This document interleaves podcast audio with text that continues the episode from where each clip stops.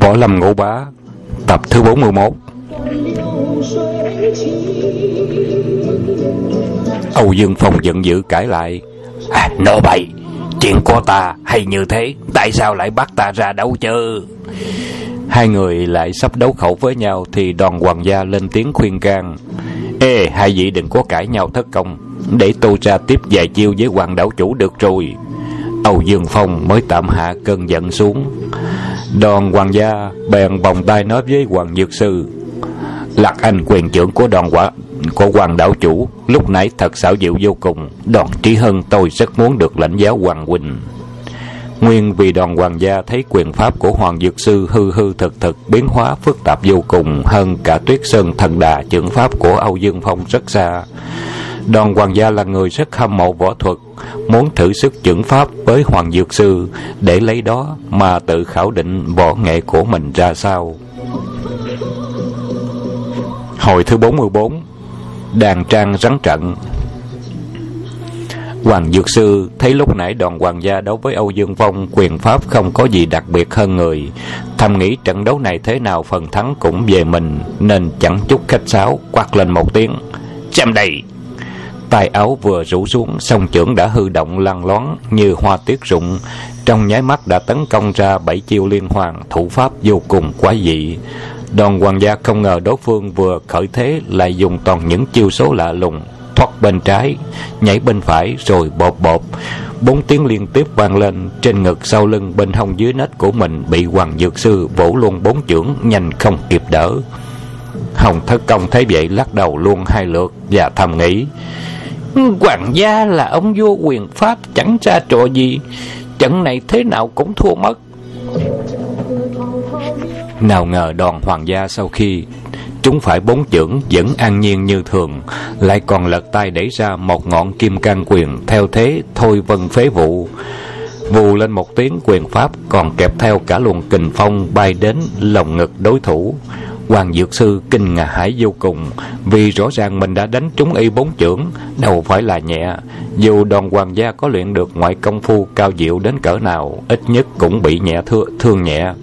Nhưng tại sao chưởng lực của mình Vừa đụng phải da thịt y Chẳng khác nào như đánh lên một tấm thép cứng Khiến bàn tay cho lẫn đến ngón tay của mình đau đớn không chịu được?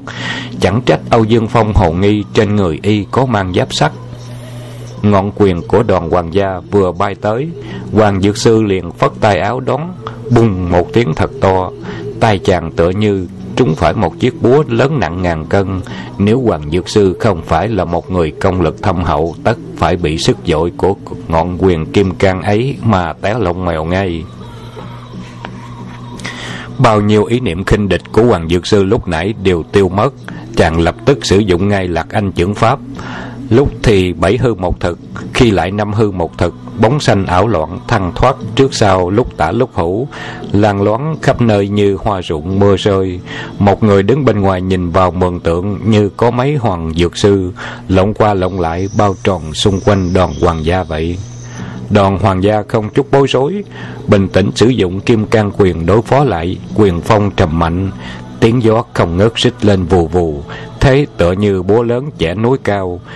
Trùy to đập đá lớn vậy, quyền phong bay đến đâu, đất cát, bụi tuyết liền dậy lên như bão trốt, đem ra ứng phó với lạc anh quyền pháp phiêu phiêu bất định của hoàng dược sư rất có hiệu quả mà lại chiếm phần ưu thế hơn. Hồng thất công đứng bên ngoài cũng cảm thấy rợn rợn, khiếp thả khiếp thầm tự nghĩ giáng long thập bát dưỡng của mình đã có danh thần quy hùng mạnh. Nhưng nếu đem ra so sánh với kim can quyền của đoàn hoàng gia vẫn còn sút hơn ba phần.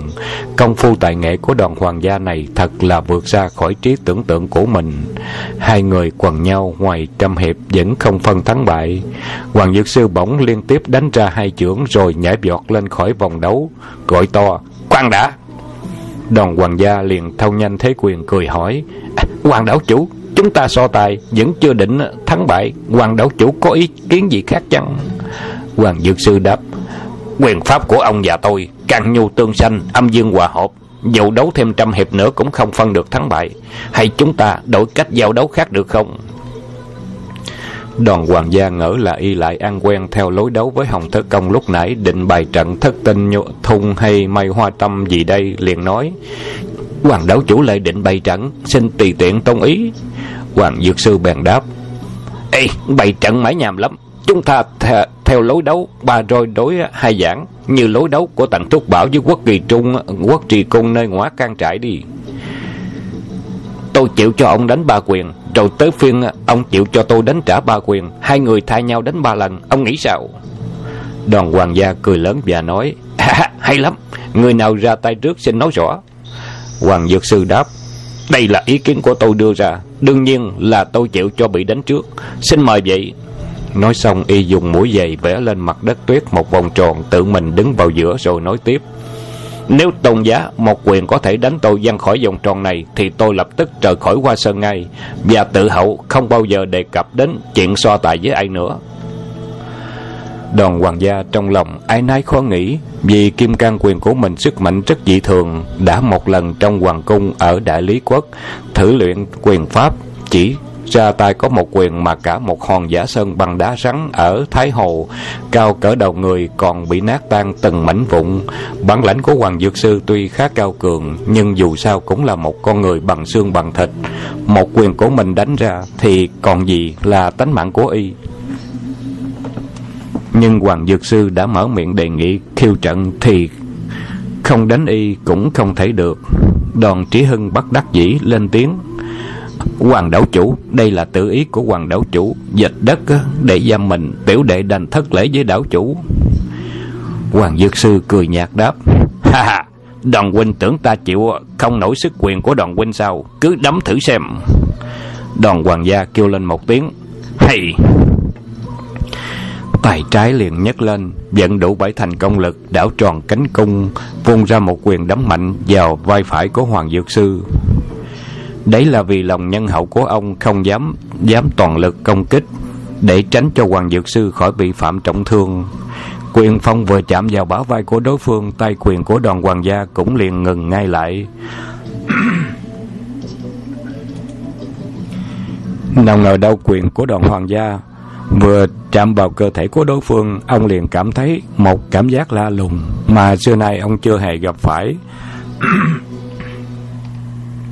Thì ra ngọn quyền của đoàn hoàng gia chạm lên người hoàng dược sư Chợt thấy thân hình hoàng dược sư hơi lão đảo Rồi đầu quyền của mình tựa như đánh lên một vật có tính chất Nảy bật trở lại Và thân hình của đối phương mường tượng có thoa thêm lớp dầu Sức quyền mất đi tự chủ và trượt tốt ra ngoài Xích chút nữa là trật cả khớp xương tay ra. Mà nhờ ông chưa dùng hết sức lực của mình Vừa cảm thấy nguy Lập tức thu nhanh sức quyền trở về. Hoàng Dược Sư cười lớn và nói Ha ha, rồi, một quyền đã đánh rồi. Âu Dương Phong và Hồng Thất Công thấy rõ ràng ngọn quyền của đoàn hoàng gia đấm trúng lên người Hoàng Dược Sư, nhưng chẳng hiểu tại sao không chịu dùng sức để đánh văng đối phương ra ngoài vòng tròn vạch trên mặt đất, mà trái lại thâu nhanh sức quyền trở về. Trong lòng hai người hồ nghi không giải nổi lý do, chỉ riêng có mình Trùng Dương là nhìn thấu được sự kỳ diệu bên trong, chàng thầm nghĩ. Trí cờ của gã họ hoàng này thật là linh mẫn võ công của y á, có lớp trong có có lớp trong bụng, dám phối hợp với công phu triêm y thuật bát diệt của võ đàn cùng với kỳ môn võ công của mình đã sử dụng, chả trách đoàn hoàng gia phải bị mắc lừa.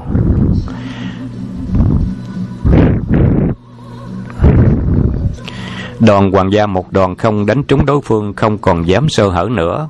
Lần này đoàn hoàng gia không dám nương tình chân bước tới trước nửa bước quyền bên hữu vẫn đúng chính thành công lực.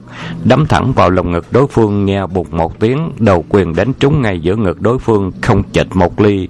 Tức thì có tiếng kêu lắc cắt. Hồng thất công quảng hốt buộc miệng kêu lên Ê, không mất lần này thì gân cốt gãy lỗi rồi nhưng sự thật là khác xa. Lúc đầu quyền của đoàn hoàng gia đánh trúng ngực hoàng dược sư, liền cảm thấy lòng ngực của y hóp vào bên trong, thành thử ngọn quyền của đoàn hoàng gia mường tượng như đánh vào một cái lỗ trống phốc, khiến ông không khỏi quảng hốt giật mình đánh thoát một cái. Đoàn hoàng gia vốn tánh người thân nhân hậu, nhưng thấy hai quyền của mình đều chẳng trúng được đối phương trong lòng không kém nỗi lo âu, vội lật tay bổ xuống một quyền kim cang phách sơn, đánh thẳng vào đỉnh đầu đối phương, vút một tiếng. Hoàng Dược Sư khẽ nghiêng đầu qua một bên, Đầu quyền của hoàng gia liền rớt xuống bả vai hoàng dược sư, Lại hai tiếng lách cách vang lên, Xương bả vai tự động thụt vào, Đầu quyền trượt theo cánh tay rơi ra ngoài. Hoàng dược sư không một chút hề hấn gì, Bèn cười ha hả và nói Ha ha ha, xong rồi. Tôi đã chịu ba quyền của tôn Huynh. Bây giờ tới phiên hoàng mẫu kính lại. Đoàn hoàng gia tự biết khó mà chịu nổi ba đấm của hoàng dược sư.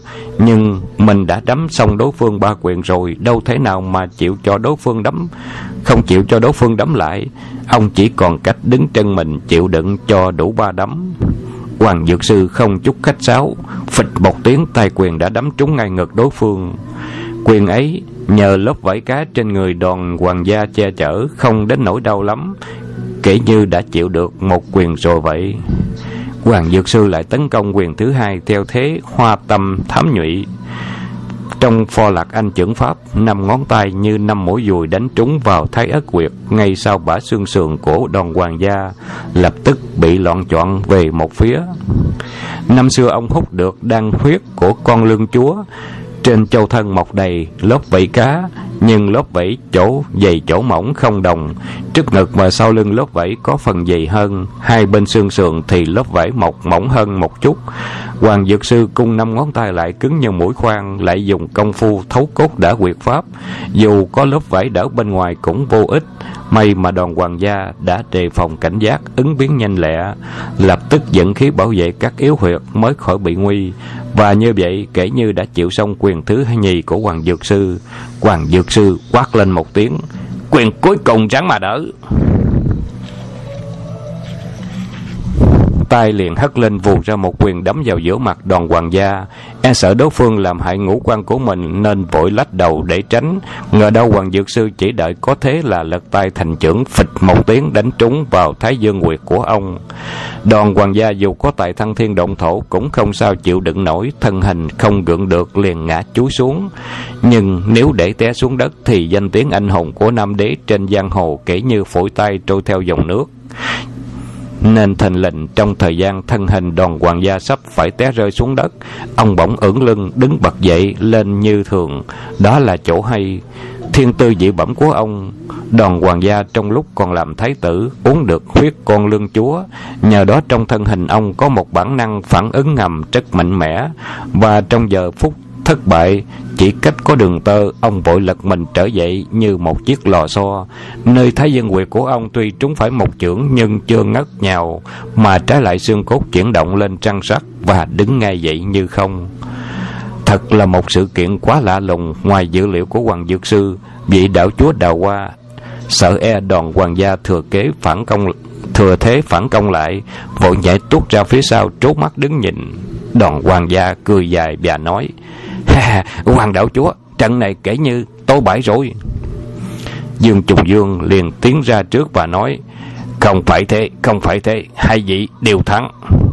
Và chàng cất lên tiếng cười Hà hà Nhờ lời nói khôn khéo của chàng Mà cứu vãn được một cuộc bất hòa đôi bên, Âu Dương Phong chớp đôi mắt trắng giả Tiến ra chữa trận và nói, Ê quan đạo chủ, Tôi cũng muốn lãnh giáo lạc anh trưởng pháp của đạo chủ đây là lối thừa nguy của kẻ địch mà tấn công, vì Tây Độc nghĩ rằng Hoàng Dược Sư đã cùng đoàn Hoàng gia đấu trên trăm hiệp, chân nguyên tiêu hao không ít, còn mình mới dưỡng tinh thần, sức lực khôi phục như cũ.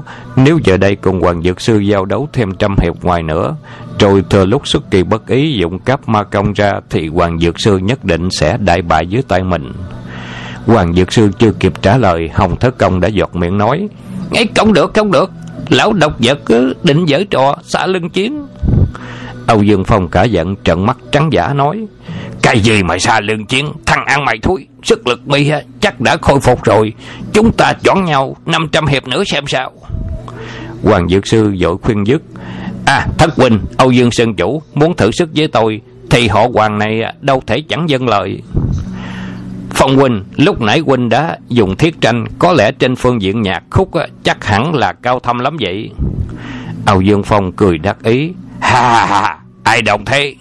Tiểu đệ là một kẻ quê mùa đất Tây Dực, có biết nhạc khúc âm điệu du dương ra sao, bất quá mới chỉ tập thành vài cung điệu rừng rú, xin hoàng đảo chủ dạy thêm cho.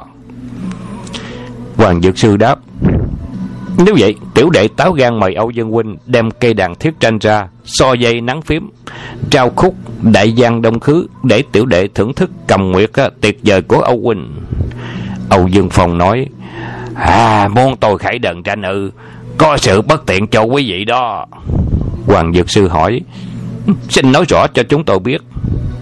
Âu Dương Phong lấy tay chỉ ra phía sau núi và nói, Xa trận của tôi đều ở phía sau núi kìa.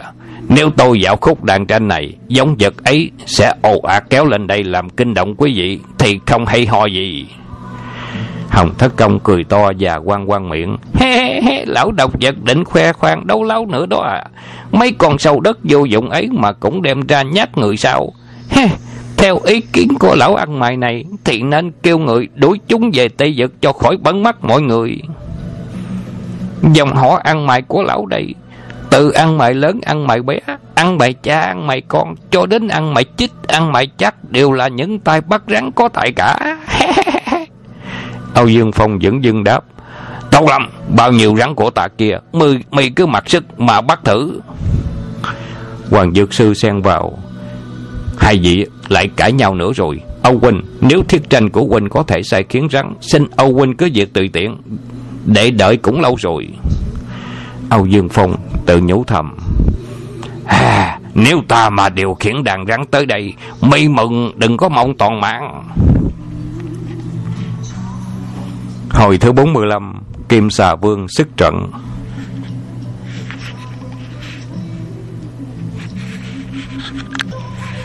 Tây độc thấy Hoàng Dược Sư ý chẳng sợ xà trận của mình, liền hư giọng mũi một tiếng lập tức lấy cây đằng thiết tranh, ngồi xếp bằng dưới đất, dùng tay trái khải lên dây cung, những tiếng tình tan khoan nhạc.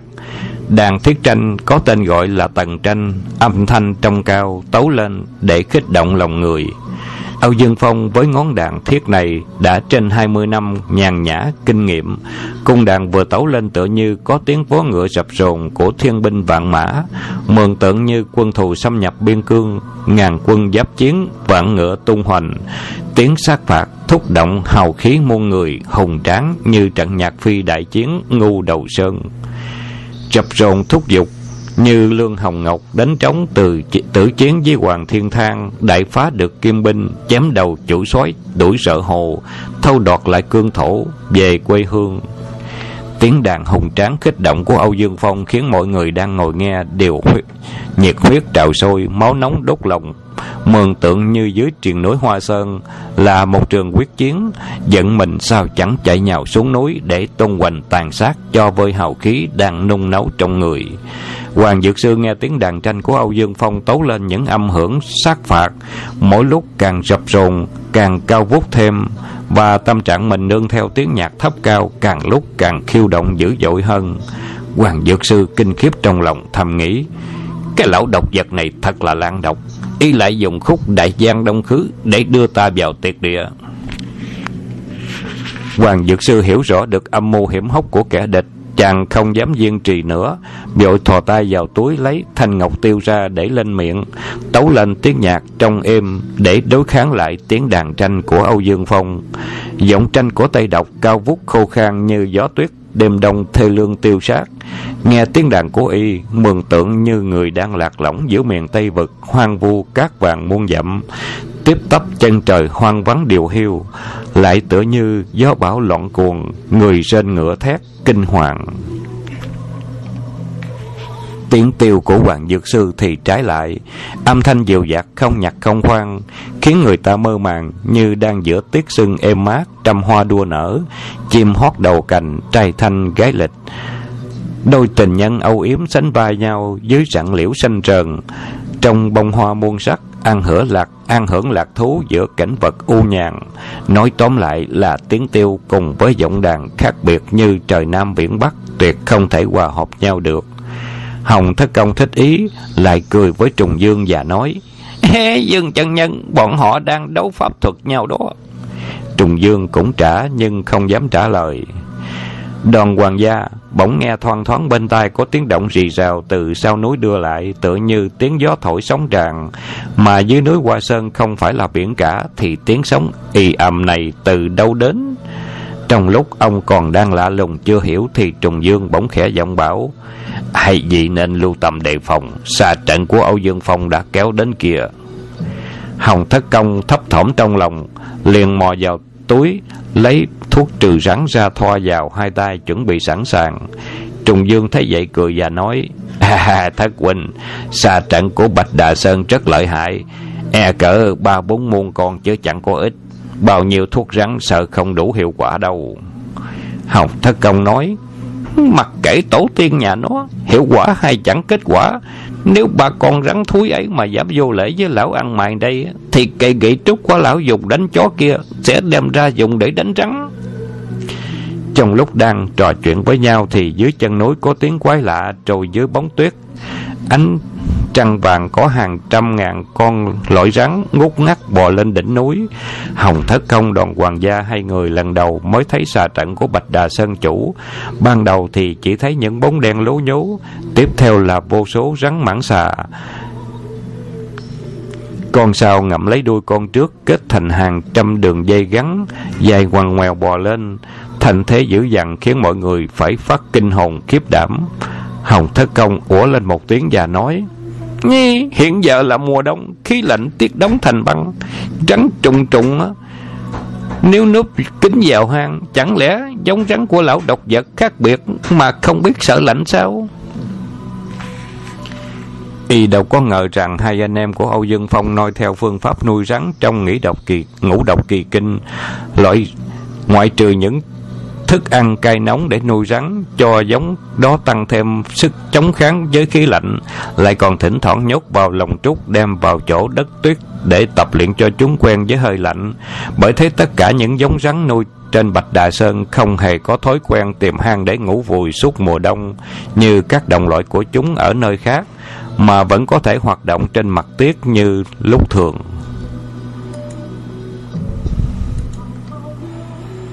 Trong lúc Hồng Thức Công còn đang đang phân vân, thì đòn dây rắn hàng trăm sợi dài thẩm thượt kia càng lúc càng tiến gần thêm.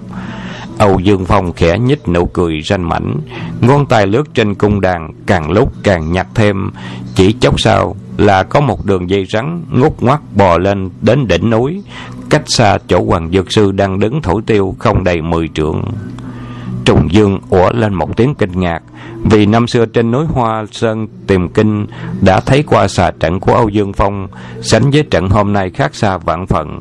Không những trắng nhiều gấp hơn mấy lần mà càng hàng lối lại chỉnh tề khác thường, tự cắn lấy đuôi nhau để kết thành đội ngũ đàng hoàng, dường như đã qua một lần luyện tập thuần thục, khác xa với đội tập soạn xô bộ trước kia.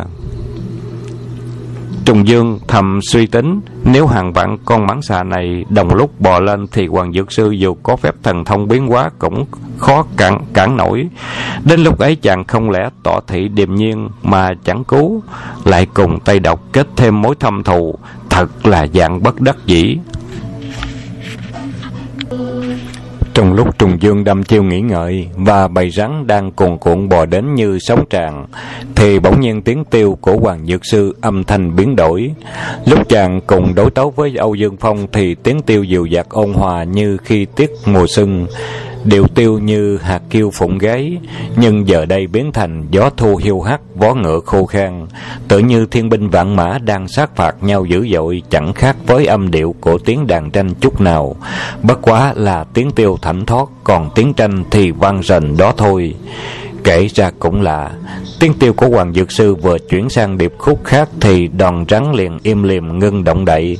Mỗi con đều nhả lỏng đuôi của đồng loại ra rồi bụng chúng giáng xuống đất cổ chúng lại vươn lên. Trận rắn lúc trước hàng lối chỉnh tề giờ đây lại tán loạn lên âu dương phong kinh hãi không cùng. Y không ngờ tiếng tiêu của hoàng dược sư lại có quy lực điều khiển được trận rắn của mình. Chỉ qua mấy âm điệu của tiếng tiêu lạ lùng kia mà bầy rắn đã bị kích động mạnh mẽ. Trắng bé rắn lớn nhất nhất tề phùng mang uống mình, múa may loạn xạ cả lên. Bộ rắn khiêu vũ của bầy rắn xem rất dễ tức cười. Con thì đưa hỏng chiếc đuôi lên cao, ngoe ngoé trong không khí đầu mình dán xuống mặt tuyết, lan qua lộn lại như bánh xe gió. Có con thì uốn khúc thân hình quẩy tròn quanh quanh, tựa như đợt sóng nhấp nhô trên mặt hồ. Có con lại ngút ngoắt chiếc đầu lắc lư theo tiếng tiêu mau chậm. Thất công khoái chí cười lên ha hả. Không ngờ bầy rắn của lão độc vật lại biết làm trò xem thích quá thích quá. Tây độc thấy tiếng tiêu của Hoàng Dược Sư vừa trỗi lên Bầy rắn náo loạn cả, Y biết chuyện chẳng lành sắp đến Dội khải đàn cho tiếng đàn lớn lên, Bỏ nhạc khúc đại giang đông khứ, Đổi sang lấy nhạc buồn buồn, Hy vọng ngăn chặn được thể loại cuồng của bầy rắn mình. Nhưng khổ nổi tiếng đàn thiết tranh Âm điệu âm trầm, Nếu khẩy những điệu hùng tráng, rất hay, nhưng nếu tấu khúc nhạc du dương, quỷ mị thật là khó nghe vậy. Tiếng tiêu của Hoàng Dược Sư càng mau thì bầy rắn lại càng trong thế cuồng loạn, múa mai. Có lắm con không dằn được nổi, tự cắn lấy đôi mình, mà lăn lộn rít lên thành tiếng gió vu vu. Có con lại chẳng phân biệt được, hơi quen hơi lạ, táp nhầu vào đồng loại của mình mà quấn cứng lại. Âu Dương Phong hại người chẳng được mà trái lại tự hại lấy mình. Y biết nếu tiếng tiêu của Hoàng Dược Sư không ngưng thì bầy rắn của mình sẽ bị nhạc điệu của tiếng tiêu kích động mà tàn sát. Cắn táp lẫn nhau, bao nhiêu tâm huyết của mười năm trời sắp biến thành mây khói. Âu Dương Phong quá sốt ruột chợt nhớ đến ám khí của mình. Thì ra cây đàn tầng tranh của Tây Độc bên trong giấu nhiều cổ quái, vật cổ quái, ngoại trừ hai đầu Cần giả có lò xo bật ra ngoài, đầu cần đàn tranh còn có ấm khí. Âu Dương Phong vì muốn cứu bầy rắn của mình chẳng còn kế gì có chẳng còn kể gì đến quy danh và thể diện. Y bàn khẩy mạnh cây đàn tranh lên hai tiếng tình tan tức thì có hai vật đen xì lao nhanh ra như hai mũi tên bay vút vào hai bên quyệt thái dương của hoàng dược sư. Hai mũi âm khí ấy tên gọi là xà đầu chùy bật ra thành những, bật ra ngoài nhanh như một tia điện lợi hại vô cùng. Tây độc biết rõ Hoàng Dược Sư cũng là một tay ám khí nhà nghề. Hai mũi xà đầu trụy cũng của mình phóng ra, Nhưng chưa chắc hại được đối phương. Bất quá bắt buộc đối phương phải ngừng ngay tiếng tiêu. Khi ấy tiếng đàn tranh của mình mới có thể thoát ngân ra ngoài Để trấn áp được bầy rắn có hiệu quả hơn. Ngờ đâu hai mũi ám khí đen xì ấy vừa bay đến trước mặt đối phương. Hoàng Dược Sư tuyệt nhiên không tránh né, Miệng vẫn ngậm lấy ống ngọc tiêu. Đầu ống tiêu hất sang một bên, Cái đuôi tiêu đưa về bên hữu Còng còng hai tiếng, Hai mũi xà đầu chùy đều bị hất xuống đất, Mà tiếng tiêu của Hoàng Dược Sư vẫn không hề ngưng Âu Dương Phong vừa thẹn vừa giận định phóng luôn một lượt ba mũi chùy còn lại thì bỗng nhiên trong bầy rắn có sự biến hóa dị kỳ. Thì ra đoàn hoàng gia lần này đến Hoa Sơn vô tình có đem theo một con kim xà vương mà ông nuôi từ còn lúc làm thái tử. Con kim xà này sau khi được hoàng cung đại lý, đoàn hoàng gia quý trọng nó như châu báu. Dùng một cái lòng bằng vàng thật đặc biệt nhốt lại, nào ngờ sáng hôm sau khi ngủ thức dậy chiếc lồng vàng bị bẻ gãy tan tành, Kim xà vương không trốn đi quấn tròn nơi trụ rồng tại đại điện, mọi người thấy thế đều hết sức kinh dị. Đoàn hoàng gia mới biết Kim xà vương không chịu nhốt trong lòng mà muốn tự do ở bên ngoài. Ông bèn chiều theo bỏ vào trong ngự viên. Kim xà vương hết sức hiền lành, thuần tánh, không hề cắn ai. Chỉ bắt chim chuột để ăn rồi bò chơi quanh quẩn khắp hoa viên. Đoàn hoàng gia chỉ hít khẽ một tiếng sáo miệng là kim xà vương từ trong bóng câu lầm hoa bò ra. So với mèo chó còn thuần tánh hơn nhiều. Con rắn này có một điểm lạ là sau khi vào hoàng cung của đại lý, từ cung điện cho đến hoa viên, bao nhiêu sâu bọ đều im hơi mất tích chạy sách chạy tránh sạch trơn. Cho nên đoàn hoàng gia xem con kim xà ấy như một món đồ chơi yêu quý nhất của mình. Cứ mỗi lúc rảnh rang là đi tìm nó ngay. Cho đến đại thần trong triều cũng cảm thấy vị hoàng đế của mình quá thương yêu loài rắn, thật chẳng phải thể thống của một ông vua. Nhưng vì đại lý là một tiểu quốc, bế quan tự thủ, dân an cư lạc nghiệp. Nước thế thanh bình nên chẳng lấy đó làm việc quan trọng. Sau khi đến hoa sơn Xin lỗi, lần đến Hoa Sơn này đoàn hoàng gia bỗng hứng khởi trong lòng đem con kim xà vương bỏ vào một ống trúc có thắng, thoáng khí, rồi để trong túi hành trang của mình cùng đem đi theo. Sau khi đến Hoa Sơn, đoàn hoàng gia mới để hành trang cho kẻ tùy tùng coi sóc, một mình đến núi để tham gia cuộc so tài. Nào ngờ Kim Xà Vương mang cả ống trúc lăn ra ngoài túi hành lý, rồi như có linh tính lăn đến chân núi đoàn hoàng gia. Đoàn hoàng gia nghĩ thầm, phải chăng con rắn này cũng muốn xem thí võ? Nghĩ thế bèn nhặt ống trúc bỏ gọn vào trong túi, nào ngờ trong cái vô tình ấy mà có chỗ ứng dụng đáng giá được Đáng giá là phá được xà trận của Âu Dương Phong. Nguyên vì con kim xà này trong lúc đoàn hoàng gia cùng Âu Dương Phong, hoàng dược sư giao đấu thì vẫn nằm im không nhúc nhích. Chợt đến khi đông tà Tây Độc hai người dùng nhạc khí ấn chứng võ công, Âu Dương Phong khải đàn để xua rắn thì Kim Xà Vương trong ống trúc lồng lộng không yên. Rồi sau khi xà trận của Tây Độc kéo đến, Kim Xà Vương ngửi thấy mùi tanh của đồng loại, liền rõ rảy trong ống dữ dội muốn chủ mình thả ra ngoài. Nhưng đoàn hoàng gia đang chú ý đến xà trận mà quên hẳn con Kim Xà Vương trong túi mình.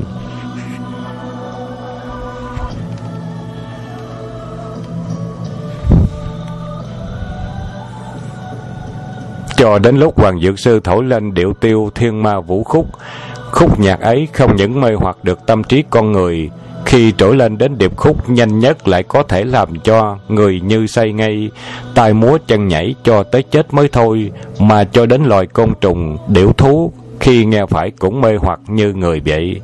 Kim xà vương tuy bị nhốt trong ống trúc ở trước ngực đoàn hoàng gia, nhưng cũng bị điệu tiêu thiên ma vũ khúc véo von của hoàng dược sư mê hoặc như đoàn mãn xà của Âu Dương Phong. Con kim xà vương liền, kim xà vương liền ở trong ống trúc lăn lộn mấy vòng khiến cho nắp ống trúc thình lình bật ra. Kim xà vương liền lẻ lòn thoát ra khỏi ngực đoàn hoàng gia lùn mình xuống đất, rồi như mũi tên phóng đi như bay đến giữa xà trận còn rắn vàng nhỏ ấy là của vua loài rắn, thân hình dài không đầy một thước nhưng lại là vị chúa tể cai quản khắp trăm loài rắn trên trần thế Phần thứ 41 của Võ Lâm Ngũ Bá đến đây chấm dứt. Xin các bạn tiếp tục theo bằng 42.